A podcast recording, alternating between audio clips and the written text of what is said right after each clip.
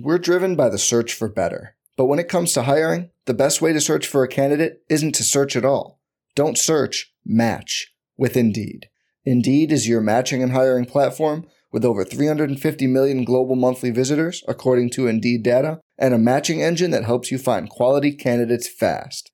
Leveraging over 140 million qualifications and preferences every day, Indeed's matching engine is constantly learning from your preferences Join more than 3.5 million businesses worldwide that use Indeed to hire great talent fast. And listeners of this show will get a $75 sponsored job credit to get your jobs more visibility at Indeed.com slash BlueWire. Just go to Indeed.com slash BlueWire right now and support our show by saying you heard about Indeed on this podcast. Indeed.com slash BlueWire. Terms and conditions apply. Need to hire? You need Indeed. Welcome to Talking Buffalo, featuring conversations with guests from around the world of sports, media, pop culture, and all things Buffalo. With your host, Patrick Moran. All right, welcome everybody to another episode of Talking Buffalo, your weekday daily driver for Buffalo Sports Talk and more. My name is Patrick Moran. Thank you very much, as always, for locking in. Today is an audio only episode. Most episodes of Talking Buffalo you can also find on the video side on our Talking Buffalo YouTube channel. However, every now and then there's an episode where you're only going to be able to get it if you are subscribed on the audio side. Uh, today's one of them. Long story short, just a couple issues with some gear on the video side. So, like I said, end result, audio only kind of serves here as a reminder that the only way you're guaranteed to be able to get every single episode of Talking Buffalo in its complete entirety is if you are subscribed or following on the audio side, whether that's Apple, uh, Spotify, wherever you get your podcasts from. I still highly, highly, highly encourage everybody to make sure that you are subscribed to the Talking Buffalo YouTube channel because, like I said, most full episodes are up there on our channel. And we're also going to start doing some video exclusive stuff on the channel. So make sure that you're kind of locked into both. Thank you very much. Uh, today is our Monday episode. Uh, I got some thoughts on the Buffalo Bills naming Joe Brady the the offensive coordinator, removing the interim tag. Um, that was a process that's went on over the past week or so. Uh, the Bills are interviewing some potential defensive coordinator candidates. Got some thoughts on that as well. Kansas City Chiefs versus the San Francisco 49ers. That is your Super Bowl, much to the dismay of many Buffalo Bills fans, I am sure. Got a couple thoughts on that and a couple quick closing thoughts on the Buffalo Sabres. It's not going to be a very long episode at all today. Uh, I want to let you know before we get cooking with today's episode here, tomorrow, big episode of Talking Buffalo, a lightning rod, so to speak, for Buffalo Bills fans. Tyler Dunne is going to be with me. In fact, Tyler's not only going to be on the show tomorrow's episode, but we're actually going to record it. He's coming here to my home studio and we're going to record it late Monday night. So it will be available on the video side, out for audio overnight Monday into Tuesday. But that is going to be a good one, folks. I'm telling you right now. And we talked about it before, and if you're a Bills fan, I'm almost certain that you know who Tyler Dunne is. To a lot of fans, he's become uh, public enemy number one with Bills fans because of a series that he dropped on his Go Long website uh, following the Philadelphia game, a three part series that made quite literally national news. And then he had a follow up column after the Bills lost last week to the Chiefs. So I'm going to ask him the tough questions. I can promise you that much. This is not going to be a a puffy episode. It's not going to be an episode where I just lob Tyler some softballs and, and let him smack him out of the park. I'm going to ask him what I'm sure a lot of you want asked. And uh, I'll preface it by saying the same thing that I've said several times on this show over the course of the last several weeks or even months now at this point.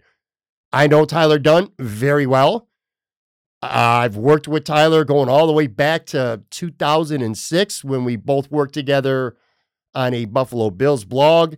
Gotten to know him through the years on a personal level. I've known his wife for a long time. In fact, I knew Tyler's wife before Tyler even met her. So I have a a long, friendly relationship with Tyler. That's my guy, man. I like him a lot. And that said, I'm going to ask him some questions that I know you want asked. Does he consider what he did a hit, a hit piece? Does he have a personal axe to grind with Sean McDermott, with the Buffalo Bills organization? Did he go maybe too far in some instances to make the the series that he wrote on Sean a, a little bit personal? Some people think yes. I have some things about it myself. And again, you won't find a bigger Tyler Dunne fan than me, Patrick Moran. I promise you that. But there were some things about the series and about the follow up column that maybe I wasn't in love with. So I'm going to ask him those questions. It's going to be a, a fun chat. I promise you that. And uh, look for that tomorrow, man. Tomorrow, that's going to be a very good episode. I'm looking forward to that. That aside, I've had Tyler on the show a handful of times, and I've always enjoyed our conversations because whether you love what he's saying about the Bills or anybody in the NFL, any team in the NFL, or whether you disagree or you hate it, Tyler has always been a really fun and revealing chat. So I'm looking forward to having him on. And like I said, I'm not gonna it's not gonna be personal in any way because I just know him as a person. And that's kind of, you know, during this whole process too, by the way. This is the thing that's kind of triggered me the most on social media when people are taking pot shots at him as a human being. You know, somebody who's blogging in mommy's basement and lying about having all these sources. That's kind of what made me step up and defend Tyler. Not so much the work itself, which again, we're going to deep dive into. So it's going to be a really fun episode. I don't want to talk about it anymore. We're going to save all that for tomorrow. It'll be interesting. All right, as for today, like I said, I just got some thoughts and observations here on a handful of topics, and then we'll get you out of here. Uh, news for the Buffalo Bills this week, actual news, couple things. Uh, I think at the top, Sunday, Joe Brady being named Bills offensive coordinator. That's where we should start off. The interim tag has been officially uh, lifted off of him. I'm confident that this is a uh, the right move for the Buffalo Bills. Let's start there. And what I like about Joe Brady specifically as opposed to when Ken Dorsey was named OC before the start of last season, is we've actually seen a body of work now from Joe Brady in season in terms of play calling. Like when Ken Dorsey took over after Brian Daboll left, Ken Dorsey didn't have actual play calling experience. Joe Brady already had some with Carolina before this, before coming to the Bills 2020, 2021. And then for the second half of the season, we saw it. So we actually got a body of work to go off of right now with him calling plays. So I like that a lot.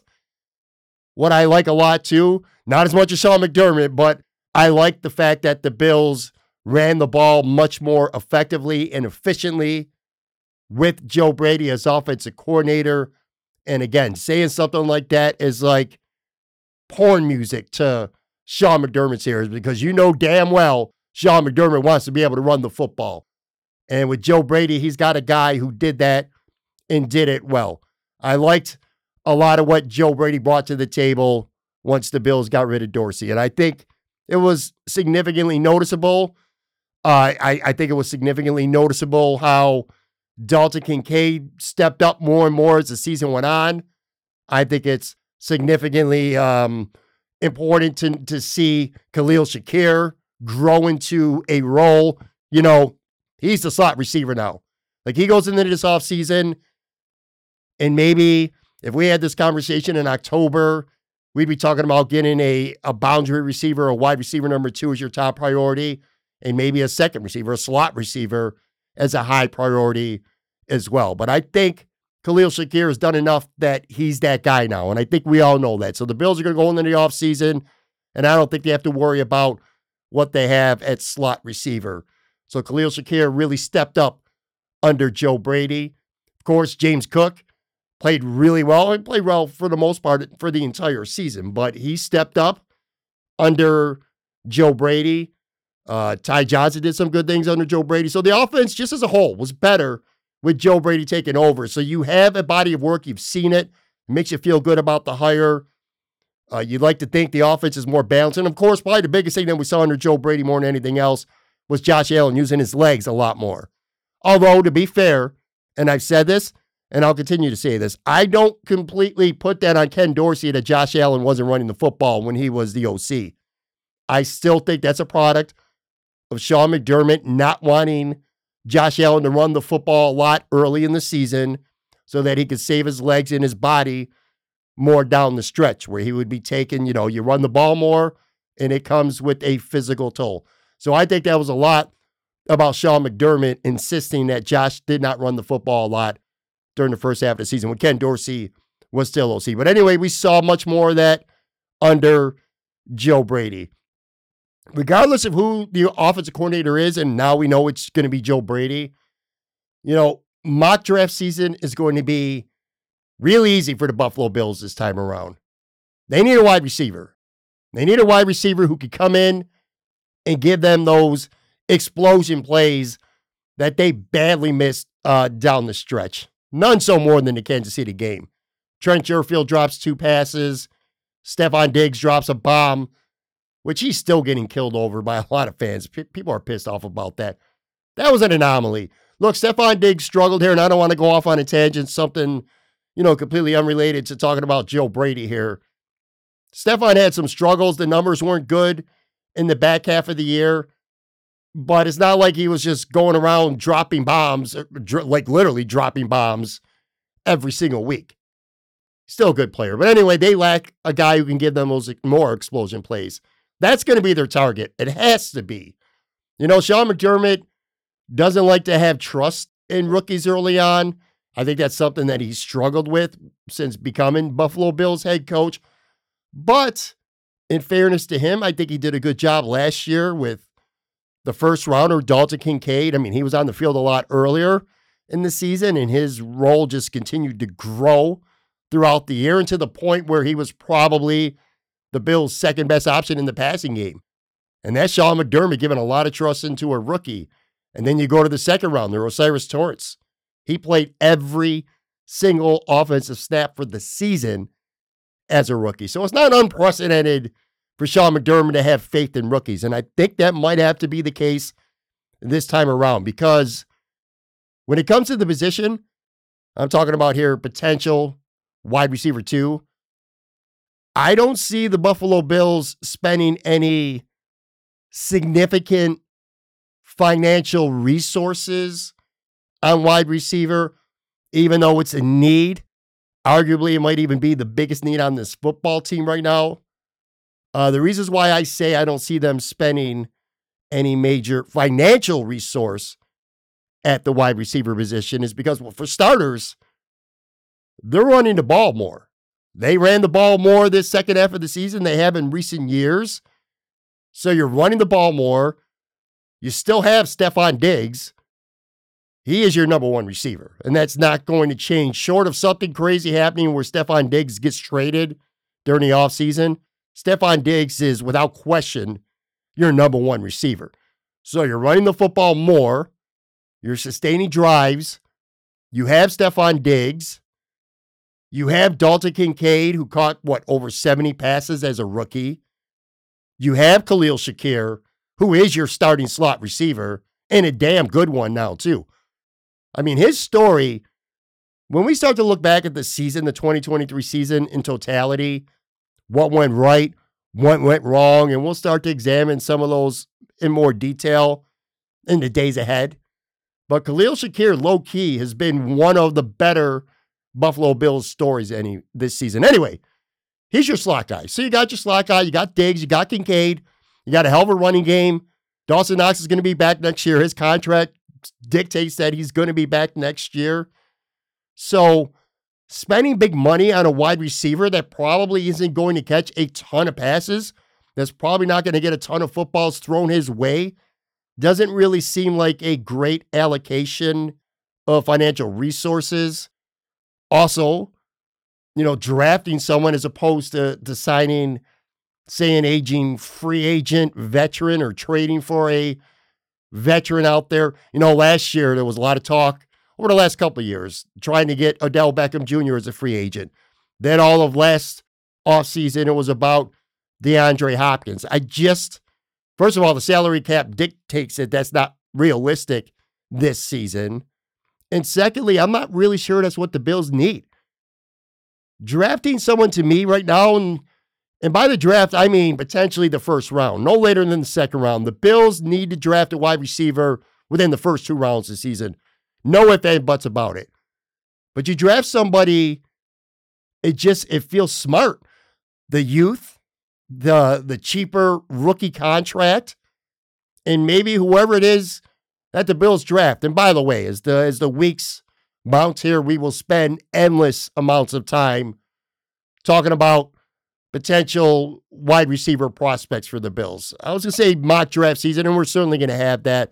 But there's a handful of positions that you already know the Buffalo Bills are going to address. And obviously, wide receiver is going to be one of them. So over the course of the next handful of weeks, leading into the NFL draft in April, you're going to get to know the ins and outs about a lot of these wide receiver prospects. But anyway, whoever that guy ends up being, or maybe multiple guys, one of them ultimately might become the the number one receiver in a year or two.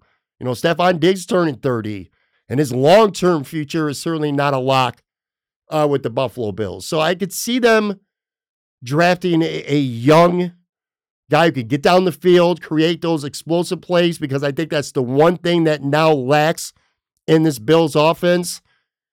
Maybe you go out and you sign a, a Trent Sherfield type to another one year deal, and he's your wide receiver four or wide receiver five. You got Justin Shorter, the rookie from last year, in the mix as well you know, hopefully whoever you sign to that ter- type of one year deal could actually give you more production than Trent Sherfield actually did. That was a pretty, uh, I expected more for Trent Sherfield. And I was excited at the end of the year when he had that nice touchdown grab against Miami. And I thought maybe with Gabe Davis being out, he would be able to parlay that into something positive going into the playoffs. It just, uh, it never materialized. But anyway, I like the signing of Joe Brady. I think it's not a surprise at all. Josh Allen put his stamp on it for whatever that's worth. And I kind of think that's important as well, too, that you keep Joe Brady now as your offensive coordinator because you got this franchise quarterback who's not really so much young anymore, but certainly not old.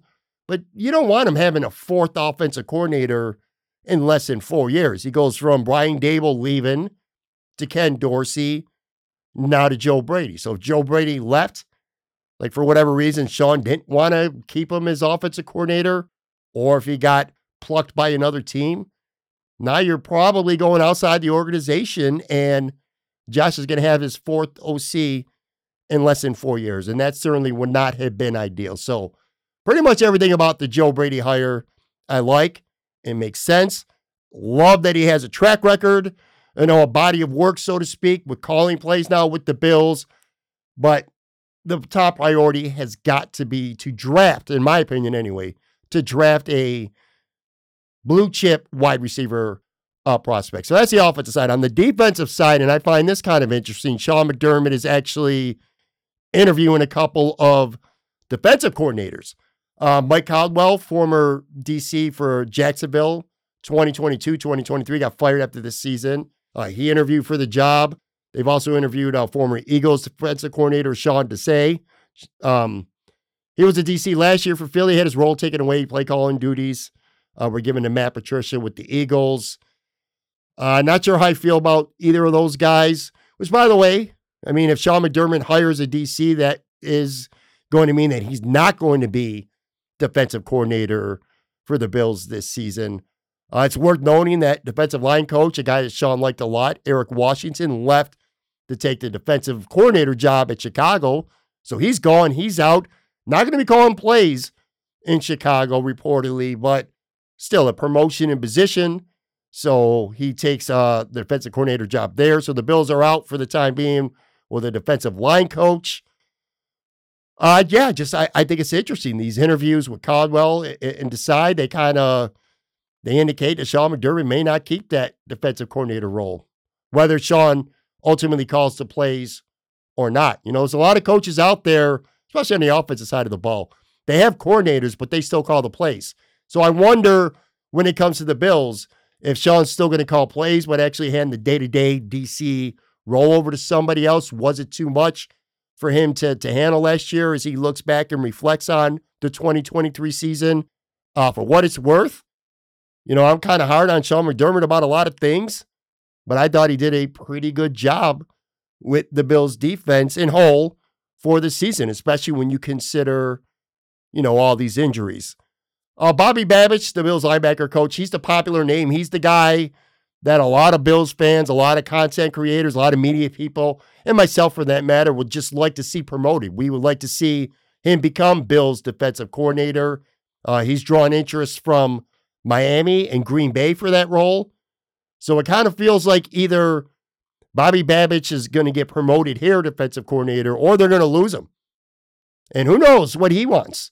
You know, maybe he gets an opportunity, and we don't know what's going on. Maybe Babich, if he stays in Buffalo, might have an opportunity to be the Bills' defensive coordinator, but he's not going to get a chance to call plays. He might consider himself under Sean's shadow. Whereas if maybe he went to, say, Miami, where they just fired, you know, they fire Vic Fangio or uh, you know, Green Bay has got an opening. He can be the defensive coordinator there and actually call the plays too. So we don't know that part right now. We don't know what Bobby Babich wants. We don't know what ultimately Sean McDermott wants to do.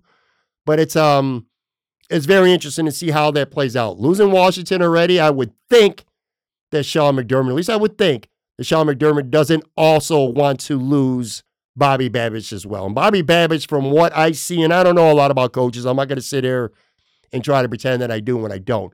But I will tell you that it sure seems like Bobby Babich is one of those young guys around the league that is very well respected and liked. And the job he's done as Bill's linebacker coach has been phenomenal. I mean, you got to assume he had a pretty significant role on the development this year of Terrel Bernard. So count me in for wanting him as Bill's DC.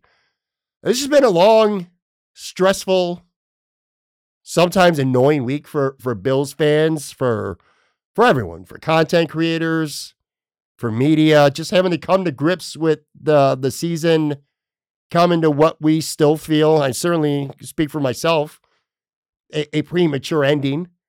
Um, you look back at that game, and that's what you do. You know, when you cover a team, whether it's professionally for a newspaper or a TV outlet or a radio outlet, whether you do it professionally whether you have a podcast, whether you, uh, you, you blog, no matter what it is that you do, if you cover this team in any way, you kind of look back at the season and how the season ends, and then you kind of look at, well, what went wrong? That's what we do.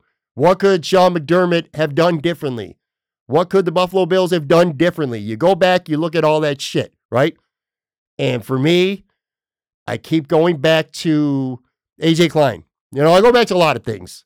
All right, let, let me put that out there too. First and foremost, more than anything else, which has nothing to do with coaching, is I go back to the, the Bills' defensive line and how it completely no showed against the Chiefs, and how I'm officially a little bit worried about Ed Oliver. You know, there's just some players in the NFL, and I'm not saying Ed Oliver is 100% in this group right now, but there are some players, not just maybe in the NFL, but sports, they play amazing during the regular season, and they always seem to save their worst performances for the postseason. And I thought Ed Oliver, by a million miles, had the best season of his career this year in the regular season. He was annoyed that he was not named to the Pro Bowl, and I think Ed Oliver had a very good point. I think Ed Oliver was deserving of the Pro Bowl. Hell, I think to some extent, Ed Oliver was deserving of at least being in the conversation for making an all pro team. But it was excellent during the season, and he was consistent. You know, I said it many times on this show throughout the season that I think Ed Oliver was probably the Bills' most consistently good player on the team this entire season. That's how much I felt that Oliver was just great this year. However, he did shit in the playoffs. He did nothing against the Chiefs. He got beat. He got dominated, and it wasn't a bunch of double and triple teams. I saw a stat where Joe Thuney had him one on one 10 times in pass protection and didn't give up one pressure, not once.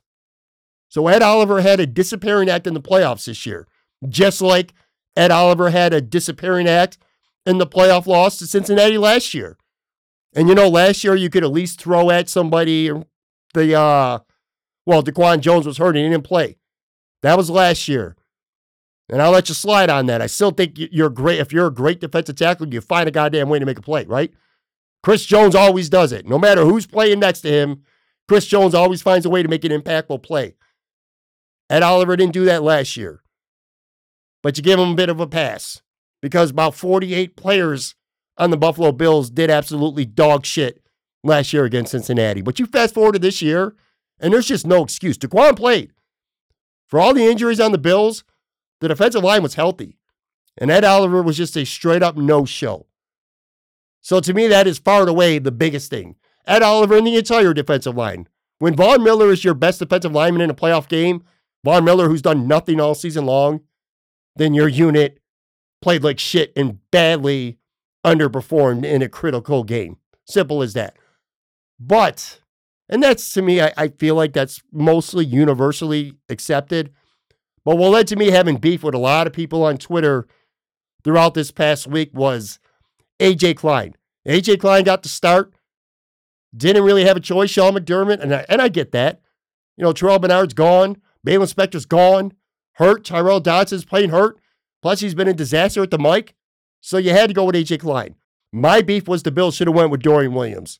And I've had people, whether they're fans, fans who are being, you know, polite and, and nice about it, or whether they're fans who are being dicks about it, just kind of going back and forth with them, uh, saying that Dorian Williams is just not a Mike linebacker at this point. They tried it out this summer, didn't work, and he just couldn't play that role. And it's not even just fans, by the way. You know, Joe Marino, a guy who I respect to the end of the earth um, at Locked On Bills, pretty much said the same thing to me when we were discussing this on Twitter and actually discussing it and not beefing like I had beef with so many fans and a couple other content creators that doesn't really matter who they are or where, where they work with. It does, none of that shit really matters. Point being is this. My take was, all right, well, my, originally my take was AJ Klein, by the first or second drive of the game, it was painfully obvious and he can't give you anything out there physically. I don't know how he ends up in coverage with Travis Kelce on multiple occasions, but he did. So he couldn't cover anybody, couldn't get off any blocks, couldn't hit run gaps in time, couldn't make a stop. And he looked gassed out there multiple times. You saw when you watched the game film back, he's hunched over, just not in game shape. And that's not even me hating on AJ Klein. It's just, it is what it is. He's down, he's your fourth guy. You know, there's three other guys you'd rather have out there, but they weren't available. I, I completely get that. My point was okay, well, if Dorian Williams can't play the mic, at least get him on the field, man. Move Tyrel Dodson. And a lot of it was because he can't wear the green dot. Rookie, this and that. I'm not going to, you know, rehash all the details. But to me, get Dorian Williams on the field. Move Dodson to the mic, give him the green dot. And I know Dodson has been kind of a disaster at Mike, but could he have been any worse than what AJ Klein was? The answer is no, he could have, because it's almost not possible to hurt or to give a defense less than what AJ Klein gave them. I wanted Dorian Williams on the field. I know he's a young rookie bonehead, and Sean McDermott doesn't trust him. And by the way, so we're clear here, when I call him a young rookie bonehead, I'm talking about making some mistakes on the football field that would land him in the doghouse. By all accounts, Dorian Williams is a perfectly smart, intelligent, cool human being. I'll just make sure I'm clear with that. But the mistakes he made on the field, being a rookie, Sean just flat out didn't trust him. And I get it. Maybe he makes a mistake but maybe he makes a play because he's young, he's talented, he's athletic, and he's capable of doing some things out there. AJ Klein was not. So, anyway, it was just a, a long, stressful, annoying week of going back and forth with people on this. I just, I just don't get it. I don't, man. How do you not, how do you not make a switch? How do you just let Travis Kelce cook AJ Klein and not do anything about it until it was pretty much too late? You you trust AJ Klein, he's a veteran, but it was just obvious early on, man. You, you had to make the switch, in my opinion, anyway. You find a way to get Dorian Williams on the field. Maybe he makes a play. Maybe he does, maybe he doesn't. I don't know. But AJ Klein was just uh it was a disaster. Anyway, I'll take a real quick break. Come back. I got some thoughts on the Bills' bad injury luck. Then I want to get real quick here to the Chiefs, 49ers, and uh the Sabres as well. So I'll be right back.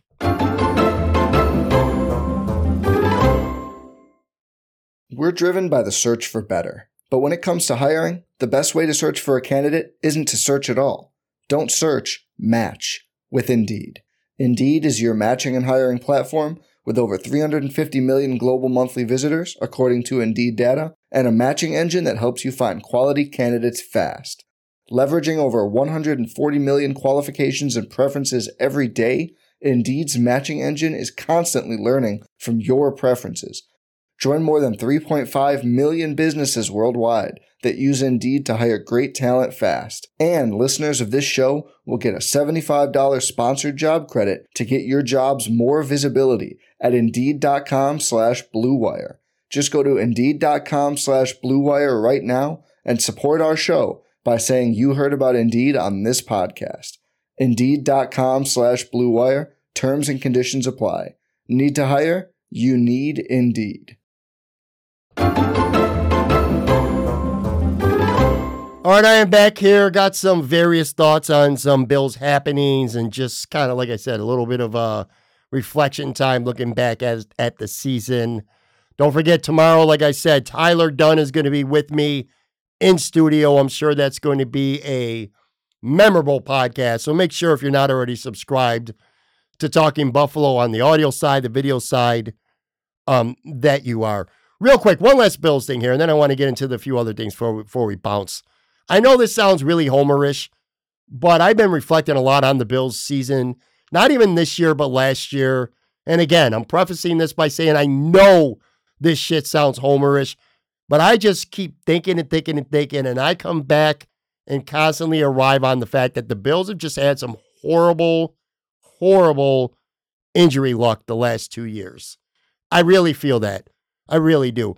I feel in my heart of hearts watching that game tape back, watching that game tape back, watching the Bills offense for 55 minutes against the Chiefs, watching the the defense just be literally helpless to stop the uh the Chiefs offense, especially in the middle of the football field.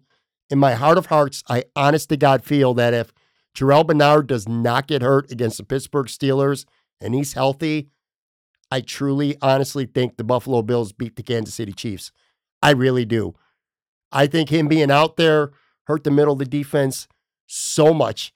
Not just the obvious shit, being able to better cover Travis Kelce and just cover the, the middle of the field better in the passing game, but the run gaps in the running game, being able to maybe blitz and actually get some pressure, maybe force Patrick Mahomes into a mistake because Pat Mahomes was clean for the majority of that game. He barely got any pressure at all. Terrel Bernard the upgrade from Bernard over AJ Klein is just hard to explain. It just is. That was just huge, huge, huge for the Buffalo Bills. And Rasul Douglas playing, but being a shell of himself out there. And I admire him for even giving it a go. But it was obvious he couldn't run. He couldn't run at all. In fact, it got to a point, like I said, with Dorian Williams and AJ Klein, where I'm thinking in my mind, get Kaiir Elam out there. At least Kaiir can run. You know, maybe maybe Elam can make a play. Maybe gets lucky.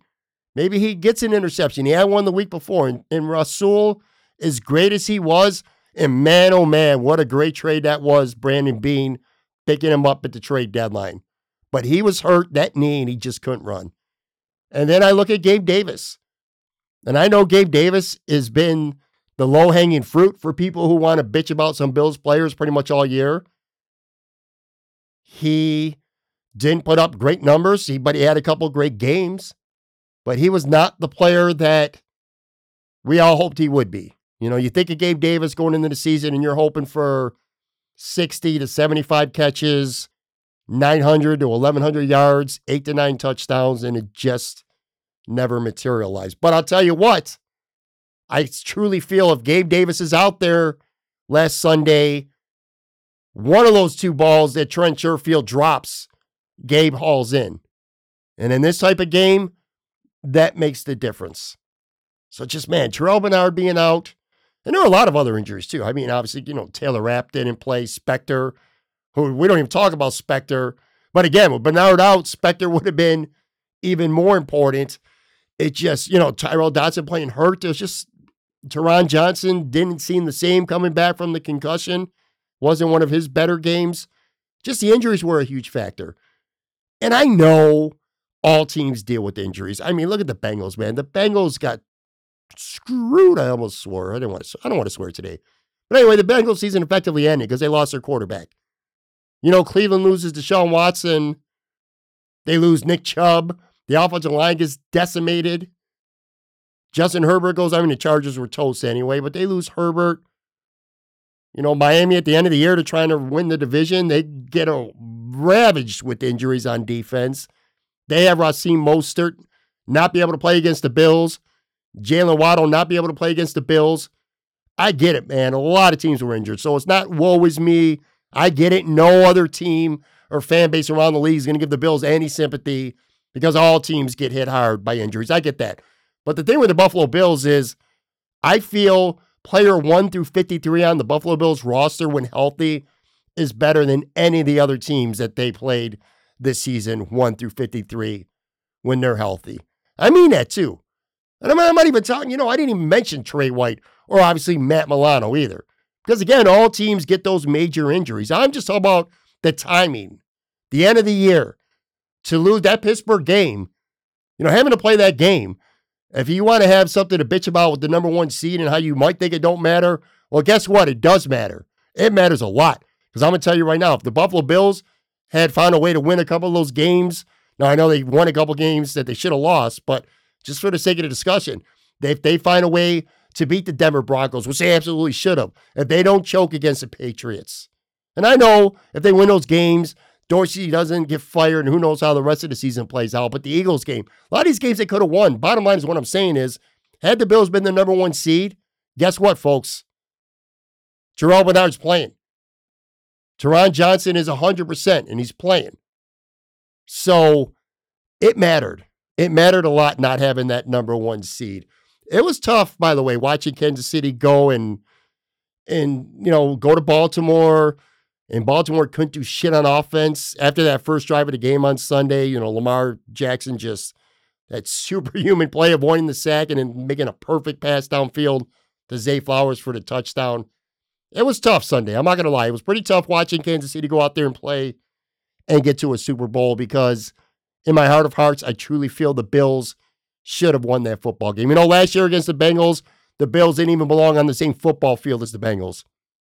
This time around, I thought the Bills should have won. So it's tough as the Bills fan, you know, and I am a Bills fan here too. It's tough to see them lose to Kansas City because I felt really confident that if they got over Kansas City, got over that hump, that they would have beat Baltimore on the road, which Kansas City, of course, did on Sunday. Uh, we're looking at a, a Chiefs San Francisco Super Bowl. I feel like the league loves that. I mean, that is a pretty sexy matchup there.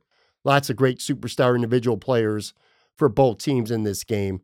The Chiefs beat Baltimore 17 10. You know, that was the blueprint all season. The Sunday was like the Kansas City blueprint all season long. Defense carries them to the wins. Uh, they forced three turnovers. They held the Ravens to just 3 of 11 on third downs. Pat Mahomes was awesome in the first half. Uh, they scored all 17 points in the first half. In fact, they didn't score a point in the second half, the Chiefs, but it didn't matter. Like, where was the Bills' defense to make those adjustments? Why couldn't that be last week where the Chiefs' offense stalled out in the second half? But I know it's just me being a little bit bitter. But anyway, Pat Mahomes, great overall still. 30 of 39, 241 yards, a touchdown, no turnovers. Travis Kelce, when this dude's supposed to be fucking washed like two weeks ago, kills the Bills, kills the Ravens, 11 catches, 116 yards, and a touchdown. Just unbelievable, man. Credit where it's due. You know, the Chiefs were the best team. The Chiefs find a way to win when it matters most. During the regular season, they weren't even close to being the best team. They had all kinds of issues. But in the playoffs, when it's time to turn up or go home, they turn up. You know, they smack the shit out of the Dolphins at home. Then they go on the road and they beat the Buffalo Bills. And then they go on the road and they beat the Baltimore Ravens. So the last two are on the road. They deserve this. They're the best team. They're the best team in the AFC. And Patrick Mahomes is the best quarterback in the NFL. And Patrick Mahomes is on track to become the best quarterback of all time. It's as simple as that. And that's no knock on Josh Allen, man. Josh is great. Josh is maybe the one quarterback in the league aside from Joe Burrow that's capable of going drive for drive with Pat Mahomes. The Bills just keep finding a way when it matters. When they play the Chiefs, have fallen a little bit short. Not really on Josh Allen, as far as I'm concerned. And lots of Lamar Jackson hate. I get it. I think Sunday showed that, at least as a passer, he's not on that level of Mahomes or, or Josh Allen or Joe Burrow. But that don't mean he's not a great player. I mean, dude's about to win his second MVP in five years, and he's very deserving of it. No, I've seen a lot of people on Twitter on Sunday saying Josh Allen's a real MVP. Fucking no, he's not. Lamar Jackson's the real MVP. He absolutely deserves the MVP that he's about to win. He's one of the great players of the game. He was the MVP of the league this year, and he's a great person and he's a great leader. But he falls apart a little bit in the playoffs. He made some pretty killer mistakes, although it's not his fault that Zay Flowers got the ball punched out at the one yard line. I'll say this though, if I'm a Ravens fan, you know, I'm starting to wonder is John Harbaugh really as great as people say he is? Because at the end of the day, the Ravens are just two and five in playoff games since 2018, and four of those five L's have been at home. So John Harbaugh has not been a very good coach in the playoffs. And we sit here and we like to brutalize and villainize to some extent Sean McDermott all the time. You know, maybe it's uh, time for somebody who covers the Ravens. Maybe it's time for a Tyler Dunne style piece on John Harbaugh and what the hell is going on with him. And as for the Chiefs, look, man, they're trying to win their third Super Bowl in five years. They're second in a row. Uh, a lot of comparisons now to the Patriots. I mean, the Patriots did three over the course of five years uh, 2015, 2017, 2019. This is the Chiefs' fourth Super Bowl in six years with Patrick Mahomes. And I talked about it a little bit last week. I think it's a very fair reference. I think right now, as things stand, the Bills are like the 1990s Knicks, and Pat Mahomes and the Chiefs are like the 1990s Bulls. The 1990 Knicks were really, really good. Patrick Ewing, Hall of Fame player, one of the greats, but they couldn't get it done against the Bulls. And I'm starting to get concerned, not starting to, I am concerned that that might be what we're looking at back, or when we look back at this era, that might be uh, how things play out. As for Frisco, you know, congratulations to them. They beat the, the Lions 34 31. Heartbreaking for Detroit. I think all week long, this is going to be more about Detroit blowing the game than Frisco winning it. To some extent, that might be a little bit unfair, but it's also warranted because the Lions did choke. It was a choke job. You know, I'm not going to say my heart breaks for the Detroit Lions. I mean, let's not be so fucking dramatic here, but you know, I certainly feel for them. I feel for them. I feel bad for their fans. Man, they're up 24 7 at the half. You know, they allow a field goal. It's a 20, 24 10 game, and they Detroit has the ball. It's fourth and two. And from there, everything snowballs. Josh Reynolds drops a pass, a fourth down pass in his hands. The Bill, or not the Bills, the Lions. It feels like the Bills. The Lions don't go for the field goal. Reynolds drops the ball and just everything snowballed for them for there in a bad way. And this was the largest conference championship blown lead of all times. Teams were 21 and 0 when they went into the half up by 17 or more points. Uh, previous to this, the largest comeback ever in a conference championship was Seattle, who overcame a 16 point deficit against the Packers back in uh, 2014. And I'm sure it's going on already. I'm taping this late on Sunday night, and it's going to get bad this week. Uh, Dan Campbell getting criticized badly for for blowing his lead, for not taking the points on multiple occasions. Uh, I think here's how I feel about the game, and just general, not about the game, but just football. I think people underestimate how much the players make coaches look great, or how much the players make coaches look awful. You know, this has been Dan Campbell all season long. He, he's a gambler, man. He goes for it. And I'll tell you, Josh Reynolds catches that pass. It's fourth and two. Detroit's up 14. They're in easy field goal range because if they kicked it, it would have been like a 46 yarder, not a gimme. Josh Reynolds comes down with that football, short of a turnover.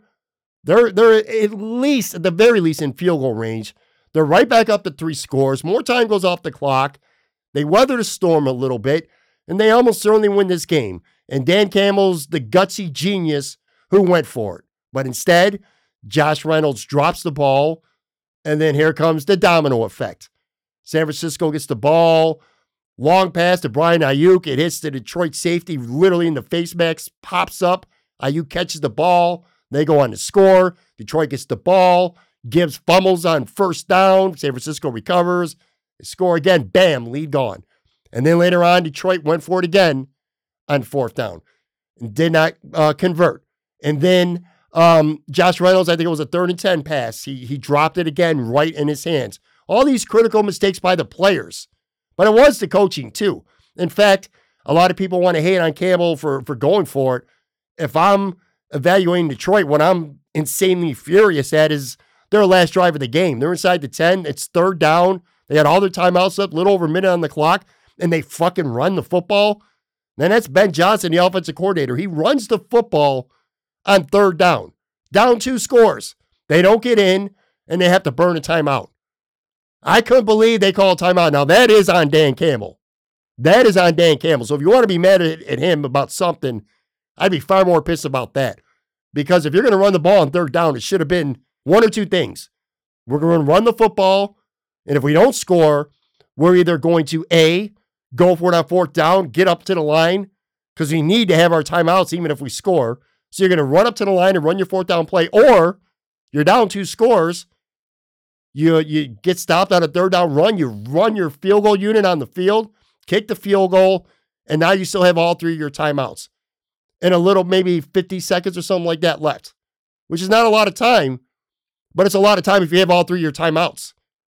But because of the way they played it, they were forced to rely on an onside kick, which of course they didn't get. When the hell is the last time an onside kick ended up uh, really mattering? You know, so that, that that's where the horrible coaching is. If you're the Detroit Lions right now, where I'm pissed off, kick the field goal, go down seven, kick it off deep, and you got all three of your timeouts. If you could stop them from getting a first down, and that's assuming they run the ball three times, you use all three of your timeouts, you're going to get the ball back and have at least an opportunity. You might have 35 to 40 seconds, something like that. But that that was really shitty coaching. So if I'm a Detroit fan, that's what I'm more pissed off about anything. But anyway, that aside, a, a great year for the Lions. And if you would have said in September the Lions would make it to the NFC Championship game and nearly get to the Super Bowl, I'm sure if you're a Lions fan, you would sign up for that. But I also think that's kind of bullshit too, because that's not how it went. If I would have told you, if you're a Detroit Lions fan, that you were going to go into the locker room at halftime up three scores at San Francisco and you're going to lose the game, you wouldn't sign up for that. They blew the game. They choked. The coaches choked a little bit. A couple of the players choked a lot. And as a result, we're going to get the Kansas City versus San Francisco matchup that I personally think the league is really happy about. A sexy on paper uh, matchup, anyway. Last thing here, then I'm going to get out. Uh, the Buffalo Sabres. Um, the month's over. They went seven and four January. They don't play again until February 6th. They're now going into their bye week, All Star break coming up here. Uh, they won two out of three on their West Coast swing this week, but did so at a price.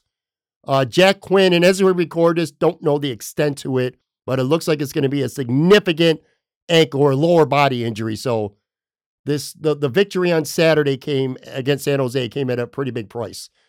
I hope that they bring up Jiri Kulich and that they don't just fucking take Zemgus Girgensons and move him up a line like they did earlier this season. Like Quinn's goal scorer, and they need goal scoring on this team right now. And Zemgus Girgensons ain't it. This is your AJ Klein versus Dorian Williams moment. And I just thought of that on the fly. Pretty goddamn smart by me, by the way. But yeah, Girgensons is your AJ Klein, man. You know what you're going to get with Zemgus Girgensons if you have him fucking around on some top six line. Whereas Jiri Kulich is the wild card. He's Dorian Williams. He might come up here and not be ready, make dumb rookie mistakes, and hurt you. Or he might give you what Jack Quinn was giving you. And I really hope that Don Granato calls up Kulich and gives him an opportunity to cook with whether it's Peterka and Cozens, whether he's playing with Mittelstadt, whoever. Don't bring up Jiri Kulich and have him playing with fucking Robinson and, and Kyle Okposo. Please, don't do it. So we'll see what happens with the Sabres. You know, it just they they won on Saturday, which is good. Of course it's good. But all five teams above them in the wild card race, they all won as well. They're still nine points out as we record this right now. And I just look at this team and they feel destined to, to wind up at the end of the year right about where they are right now, which somewhere in that like maybe seven to 10 points out of a wild card spot range, somewhere maybe as high as 10th, as low as 13th in the Eastern Conference. Anyway, we'll talk a lot more about the Sabres in the coming weeks. Now that football season is coming to an end, uh, obviously the Buffalo Bills season is over. So there'll be plenty of time here to really start digging into the Sabres. And if you watch this show, you listen to this show, you know how I feel about the Sabres. So it's probably not going to be a lot of, especially if they keep playing the way they are, it's not going to be a lot of positive things coming out of my mouth in uh, regards to the Sabres. But anyway, that's going to do it for this show. Like I said, tomorrow, a big one. Going to be here live in my studio with uh, Tyler Dunne talking Sean McDermott. It's going to be good, folks. Talk to you tomorrow.